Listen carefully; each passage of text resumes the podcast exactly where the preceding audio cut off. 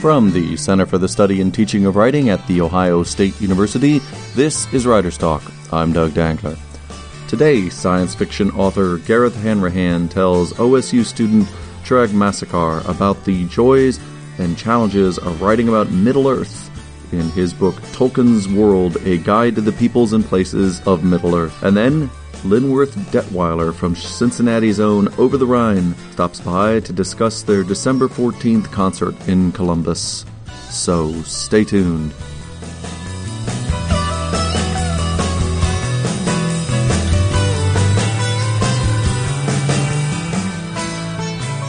I'm Chirag Masekar. I am joined by Gareth Hanrahan. Uh, Gareth Hanrahan is the author of several books and a long-serving staff writer for Mongoose Publishing. He's also freelance for companies such as Hogshead Publishing, Atlas Games, White Wolf, Green Ronin, Fantasy Flight Games, and probably others that he can't remember right now. Uh, he wrote the new edition of Traveller, the second edition of Conan, and Babylon 5, as well as dozens of other supplements, source books, and scenarios. He started off writing scenarios for Irish gaming cons and still does. Gareth, would you like to start off with uh, a quick introduction about yourself, aside from what I just said? Aside from the lar- largely accurate introduction there, uh, no, I'm a writer and games designer based in Ireland. Uh, I've been working as a freelance writer for the last 10 years, I think. Okay. Ever since discovering the computers were very, very boring. so, for me, this was a very enlightening book since I did not, surprisingly, I did not grow up with the selection of books that I currently have. So, I never had a chance to read either The Hobbit or The Lord of the Rings trilogy. Um, obviously, I saw the wonderful Peter Jackson movies, but everything in The Hobbit was still completely uncharted territory for me. Um, the book gave me a good this the book that you wrote um, gave me a good basis for the, some of the events in The Hobbit, but I still feel like I haven't been spoiled for the the upcoming Peter Jackson Hobbit movie trilogy. Um, how did you walk this like line of giving background information about important places and items um, while not completely spoiling the story for the reader? Well, the fantastic thing about Tolkien's work in general was, is his whole idea of subcreation. Tolkien just didn't just write a story; he would create a whole world and then put the story in it. When he started writing, um, certainly his older stuff, like Silmarillion, his real interest was the languages, and he created the, the world to give context to the languages, and then created the stories to sort of make the, make the world a living place. So for pretty much everything that happens in The Hobbit or Lord of the Rings or any Tolkien book, there's a whole swathe of background information that isn't directly relevant to the story, but it's still there and exists and still fascinating. So, for example, with um, Bilbo's sword Sting, there's a whole history of that sword in Tolkien's works. Huh. Okay. Um, so it's very easy to like you know, to talk about Sting for a whole page without um, spoiling any of the events of the novel where Sting is used as a weapon. I see. So it's more like the there's an environment built and the a story is sort of inserted into it as to uh, doing it the other way. Exactly. Tolkien was very much so the, the father of world building in a lot of ways. Okay, interesting. All right. Um, so speaking of the Middle Earth, um, the Middle Earth universe is part of one of the most probably respected and inspirational franchises around and you've got, I mean, board games, video games, movies uh, that have expanded upon, adapted this material. There's even like a Lord of the Rings, Lego Lord of the Rings uh, video game that recently came out. Um, did you feel intimidated or nervous when approaching this universe, as uh, I assume anyone else would? Well, I've my mother introduced me to Tolkien at the age of eight, um, so I've been sort of like immersed in this for many, many years, which makes it far more terrifying because it, it, it you respect it so much, and I know what it should feel like. So you're trying to either summarize it or create new material in it. You're very it's it's like, sort of like you walk around a china shop. You're like everything is absolutely beautiful. You're Right. afraid to, but you have to very, very, very carefully, delicately uh, add material to it. So yeah, it's terrifyingly intimidating. I found. I, I would feel the same, um, especially as someone who wants to be a fiction writer. Adapting fiction seems like, well, I have to respect this, but I still have to, I still have to make it my own. So I, I sort of understand where you're coming from. Yeah, you don't, you don't want to just sort of like you know regurgitate word for word, but at the same time, you don't want to warp it or add your own extraneous material to it. Right, right. It's like framing a picture or something. You have to like you your frame has to complement it, but not obscure it. Yeah, that's put in a very well way. Speaking of the expanded universe, have you experienced any of these board games, video games, movies? Have you written or uh, read any fan fiction? Um, I've done quite a lot of work for a role playing game, uh, The One Ring, um, which is based in Tolkien's universe. Okay. Uh, writing adventures and source material for that. And again, there you're sort of like you're trying to skirt around the actual story, because in like games and so forth, you want to give the players things to do that don't overlap with the events of the novels, but at the same time are reminiscent of the events, events of the novels and give the players the feel that they're in the same universe. Interesting. Um, all right. Uh, well, you also mentioned uh, that the uh, you were first experienced to uh, Tolkien's work when you were eight. So, was, writing this book particularly nostalgic? Did it remind you of a simpler or maybe even magical time? Um, there are those who'd argue they've never grown up. So, um, I've been involved in like the fantasy genre and fantasy fiction pretty much constantly since then. Um, so it wasn't nostalgic isn't the, isn't the word, but uh, it was certainly a very great honor and sort of something I've been building up to for a long time. You're listening to Writer's Talk from the Center for the Study and Teaching of Writing at The Ohio State University with my guest, Gareth Ryder Hanrahan, author of the new book, Tolkien's World A Guide to the Peoples and Places of Middle Earth. More information about the book is available at www.writerstalk.org. And now, back to our discussion. The book is illustrated wonderfully by uh, Peter McKinstry. Uh, I think that's Yeah. his name. Um, it's also accompanied by lots of pictures of the movie props um, for the key items, like Sting, They're, like you said. they're actually not, not the movie props. Really? Okay. No, no. They're either original illustrations or images got from elsewhere. It's not directly connected to the movies. Okay, interesting. because one thing, I mean, the movies have their own take on uh, Tolkien's material, and for the most part, um, Peter Jackson and the Weta crew got it, were very, very accurate. There are, of course, lots of places where people can quibble over choices they made, um, or like the, the, the interpretation they took. Did you collaborate extensively with Peter? Because it seems like, well, the pictures themselves, the illustrations themselves, show a lot, um, and then you have to, I think, show the rest or write the rest, write the rest of the description the history behind the the the picture of the item. So, Um, basically, how the workflow went was I did up, um, in closely with, with the editor, Paul Ver, I would do up uh, art notes for Peter. okay, he'd do a sketch. Um, I'd then sort of go through the sketch and flag issue flag places where I hadn't mentioned something, but that had to be right. Like you know, I uh, I mentioned like you know describe like you know horses charge across the field, and he put those in, and then say, oh, hang on, they have to have a banner with the white horse of Rohan on it. okay, all right. And once the art sort of nailed down, then went back and rewrote the text to make sure that the reader had all the information they what they needed. Okay. All right. That makes that makes sense. All right. Um I noticed that the book was missing a certain key female character, um, namely Eowyn. Um, how did you choose which character not to include when working with such a large character base uh, like this? Um, I don't think there's ever sort of conscious decision to exclude poor Eowyn, because certainly her confrontation with um, the Witch King is one of my favourite sequences in the novels. Right. Um, I think it was basically we were, we were trying to sort of split the book evenly between good guys, bad guys, and sort of neutral background material, and poor Eowyn just got sort of subsumed into the Riders of Rohan section. Okay. Sure, she's mentioned somewhere. Uh, all right. Maybe, maybe I'll go through it again. See if uh, If, she's they, there. if, if not, I'd like to extend my apologies to poor, to poor Eowyn.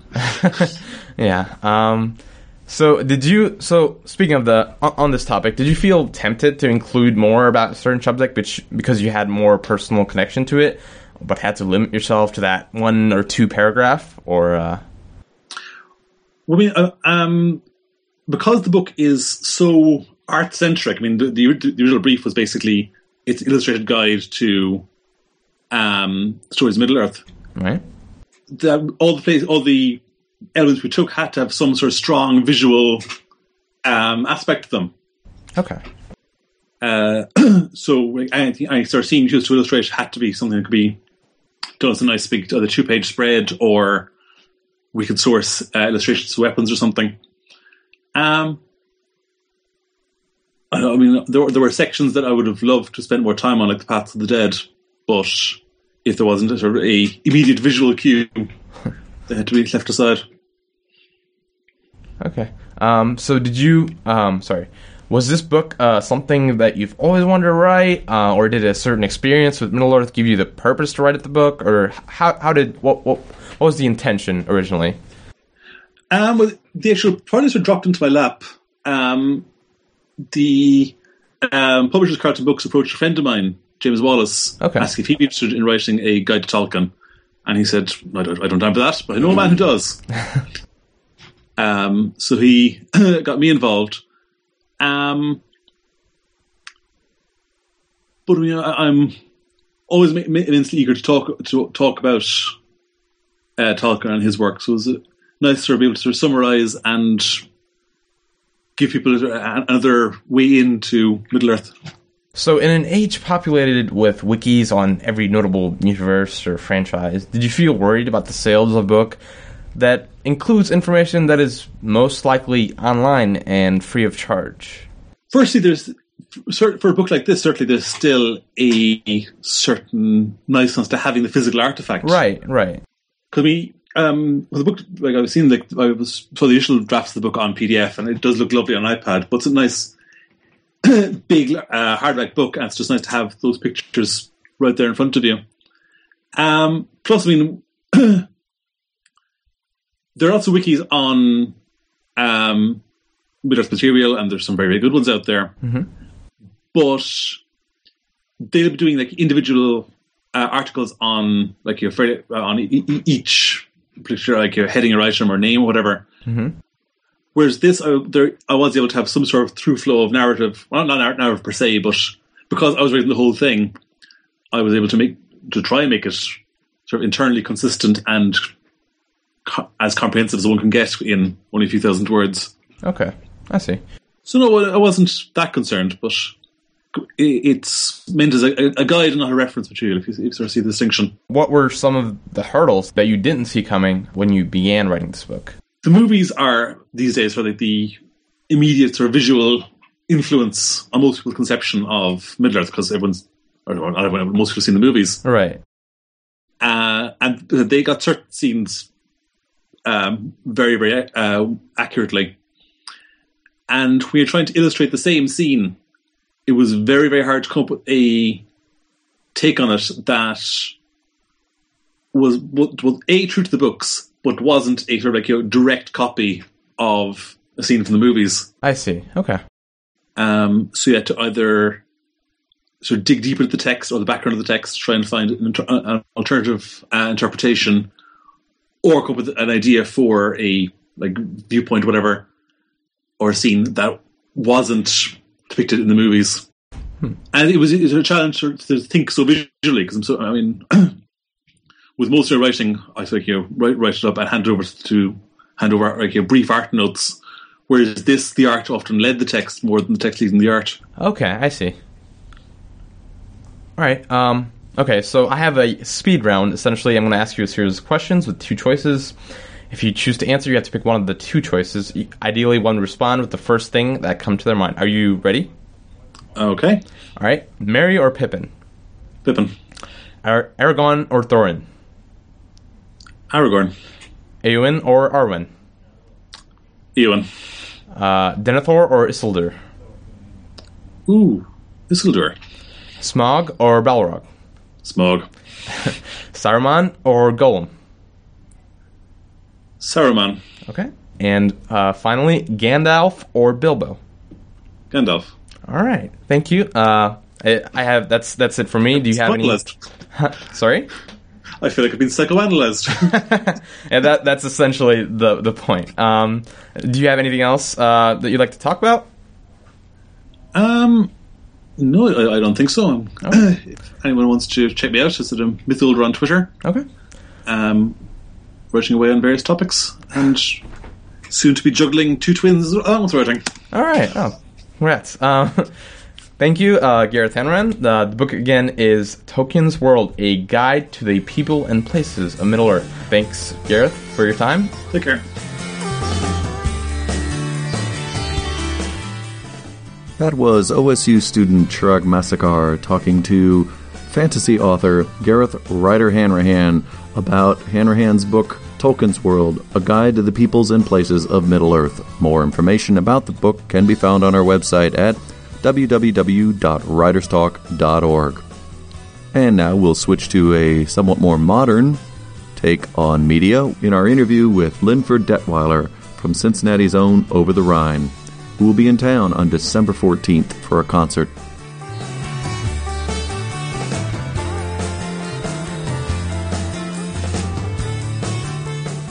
Over the Rhine is a great Ohio band, and they join us for the second time today on Writers Talk. They'll be in Columbus at the Lincoln Theater at 8 p.m. on Friday, December 14th, for their, I think, semi annual show. Tickets are available at CAPA. We're joined today by keyboardist and songwriter Linford Detweiler. Welcome. Thanks for having me. I think this is your second year in a row for our Christmas show. And uh, tell us what we can expect at this year's show.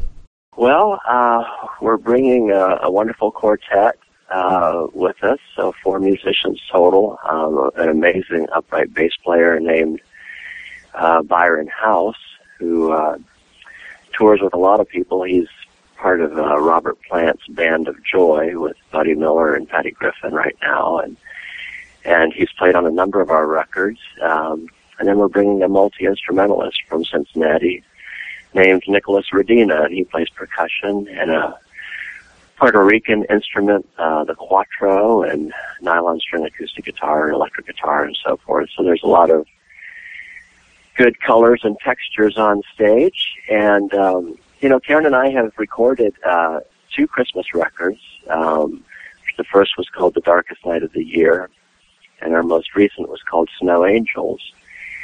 And we're working on a third that we hope to have out at the end of 2013, and that record's going to be called uh, Blood Oranges in the Snow. So we have quite a bit of original uh, Christmas music and songs that we've written over the last two decades and um, we'll be trying some of the new stuff out on our audiences this this December, and you know, dipping back into uh, a couple of other Christmas and holiday releases as well as uh, our catalog. What are the must-play songs that you'll be bringing this time that you think anytime that you play around the holidays, or better yet, in Columbus, you're going to be bringing out? That's a good question. I, I hope we're not one of those bands that, that has to play a particular song for people to, uh, you know, not demand a refund at the end of the night. but um, I think our, our fans do embrace, um, you know, our records sort of as complete statements and don't get hung up on um, just one or two songs. But um, that being said, there are a couple of um, you know, over the Rhine Christmas classics mm-hmm. that I think people do sort of expect to hear. Um, one of those songs, All I Ever Get for Christmas is Blue, uh, just showed up on a list in the LA Times recently of um, saddest Christmas songs ever, question mark. and John Prine and Merle Haggard uh, and some other great songwriters had songs listed in that list, and um, I didn't even think it was our saddest Christmas song, but um, it is one that a lot of people uh, do ask for. So we we usually uh, tuck that one in for sure. What what was there that attracted you to write something like this? The sad Christmas songs. What's the background behind those? Well, Karen says that we're trying to in- invent a new genre of, of music called uh, reality Christmas music. Mm-hmm. Okay. and Karen, of course, is my partner in crime and and uh, my co-writer and singer in the band.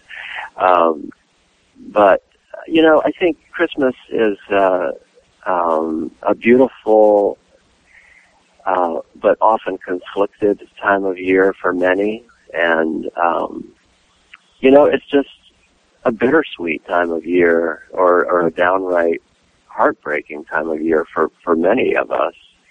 Um, you know, there are people who have uh, spouses in the military, so there's an empty empty chair at the table. Um, you know, families don't always stay together, so things get complicated. Um, you know, I think there's a lot of pressure on people to sort of, you know, get on board with our consumer culture, and and there's a lot of pressure there um, to sort of, you know, fit in and and. Uh, um, I lost my father for almost almost five years ago now, and um, you know, it's just uh, yeah, those empty seats at the table, or just you know, family stuff. Karen says when it comes to you know going home for these big holidays, she says, uh, "Tie a rope around my waist. I'm going in." you know, and uh, I think we just wanted to acknowledge, um, you know, the fact that it's it's uh, it's a beautiful time of year. I think for me, what I love about Christmas is it does take me back to um, so many strong early childhood memories. You know, and my first experiences on stage, actually in front of an audience, were as a child at Christmas time in these little Christmas pageants. You know, that small towns would put on. Right. Every self-respecting kid in the '70s would get out their flannel bathrobe and take the belt off and use it for a headband so that they could, you know, stand there like an authentic Middle Eastern shepherd. And, um, you know, we would sing this music that was music that was only uh, played at a certain time of year, and it felt like something a little sacred and, and magical was happening. And you know, we lose that uh, that um, sense of possibility that we had as children. I think as we get older, and so there's sort of a longing to get back to that place where, um, you know, magical, magical stuff could happen. You're listening to Writer's Talk from the Center for the Study and Teaching of Writing at The Ohio State University with my guest, Linford Detweiler from Cincinnati's own Over the Rhine. Over the Rhine will be in town on December 14th for a concert, so check out www.writerstalk.org for more information. And now, back to our discussion. I'd like to switch a little bit from the Christmas stuff to just asking you about your own stuff. Your most recent album, I think, is The Long Surrender. Uh, mm-hmm. What's new in the pipeline? Are there new things coming out? Or you said you were writing a Christmas song for next year. I'm sorry, a Christmas album for 2013. Is there also, uh, a, we hope, a new album of original material from Over the Rhine? Uh, yes, there is. Um, Karen and I moved outside of Cincinnati about seven years ago and bought an old uh, pre-Civil War farmhouse, a brick house that was built in the 1830s out here in Highland County, sort of in the rolling fields. Uh, one of the first houses built in this area, surrounded by a few tall trees that the uh, pioneers planted, and um, a lot of wide open country, and it's kind of our refuge from the road. You know, we were taken by a lot of American artists and writers that sort of found a specific piece of earth to call home. Um, you know, you think of people like Robert Frost or Thoreau or even Wendell Berry or Georgia O'Keeffe, and you sort of think immediately of a specific place um, that's associated with their writing. And for us, you know, we we chose to stay rooted here in Ohio and um, this farm has uh, become our place where we, uh, you know, regroup and, and get our work done. And um, a song cycle began to revolve loosely around this place. Um, and uh, we want to collect some of those songs now onto uh, a new record that we're just tentatively uh, calling The Farm. So uh, hopefully in 2013, you'll see uh, two releases from Over the Rhine, um, The Farm, and then Blood Oranges in the Snow. What songs do you play when you can't sleep? Yours or somebody else's? You're out in the farm and um, it's quiet. You can't sleep. You're wandering around. You sit down at your piano. What comes out? Well, if uh, if Karen and I aren't rehearsing, um, which I do love the sound of, you know, people singing together and playing instruments in, in a home. So um, I don't know what the pioneers were doing when they first moved here, but uh, there's a lot of music in the house now.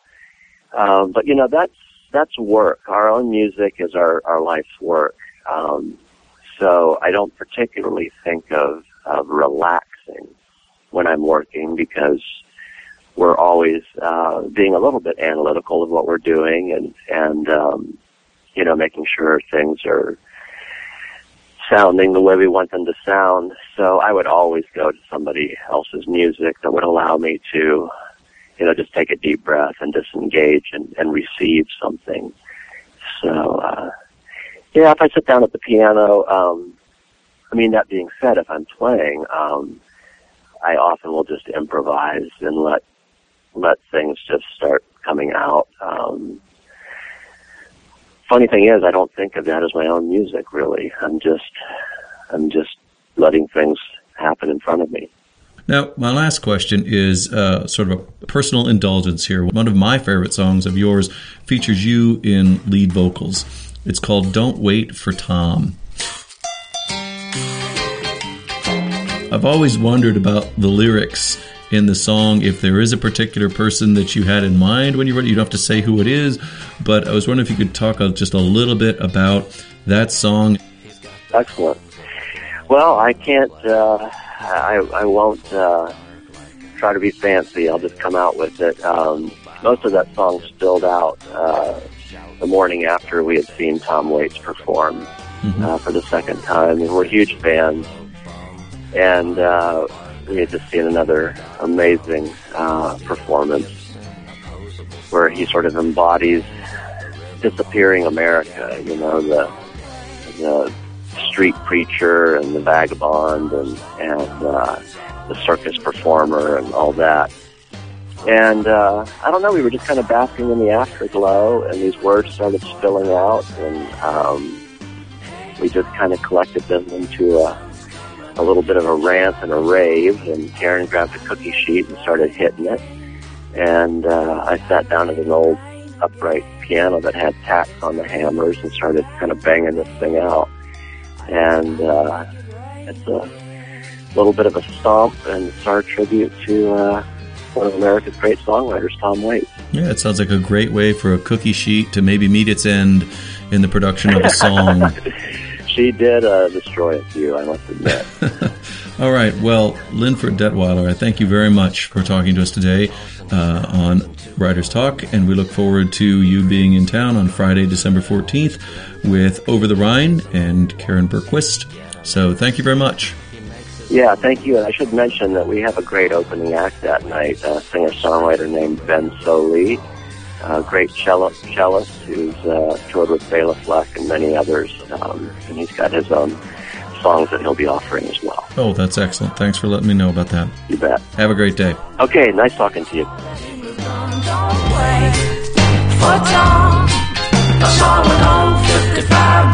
just before dawn. Say, hey, hey, Tom, the sun's coming up. You got your wipers on. Are you trying to make it rain again? Are trying to make it rain again? Is it raining just around your bed? Are you trying to make it rain again? His triple jointed juke fingers. You've been listening to Writers Talk from the Center for the Study and Teaching of Writing at The Ohio State University. For more from Writers Talk, visit www.writerstalk.org. Join us next time for a Thurber House show with Kati Marton discussing her memoir, Paris, A Love Story, and Chris Cleave discussing his latest novel, Gold. Until then, check out www.writerstalk.org for more information about our shows, about how you can friend us on Facebook at facebook.com slash writerstalk, and about upcoming writing events such as the new slate of authors from Thurber House.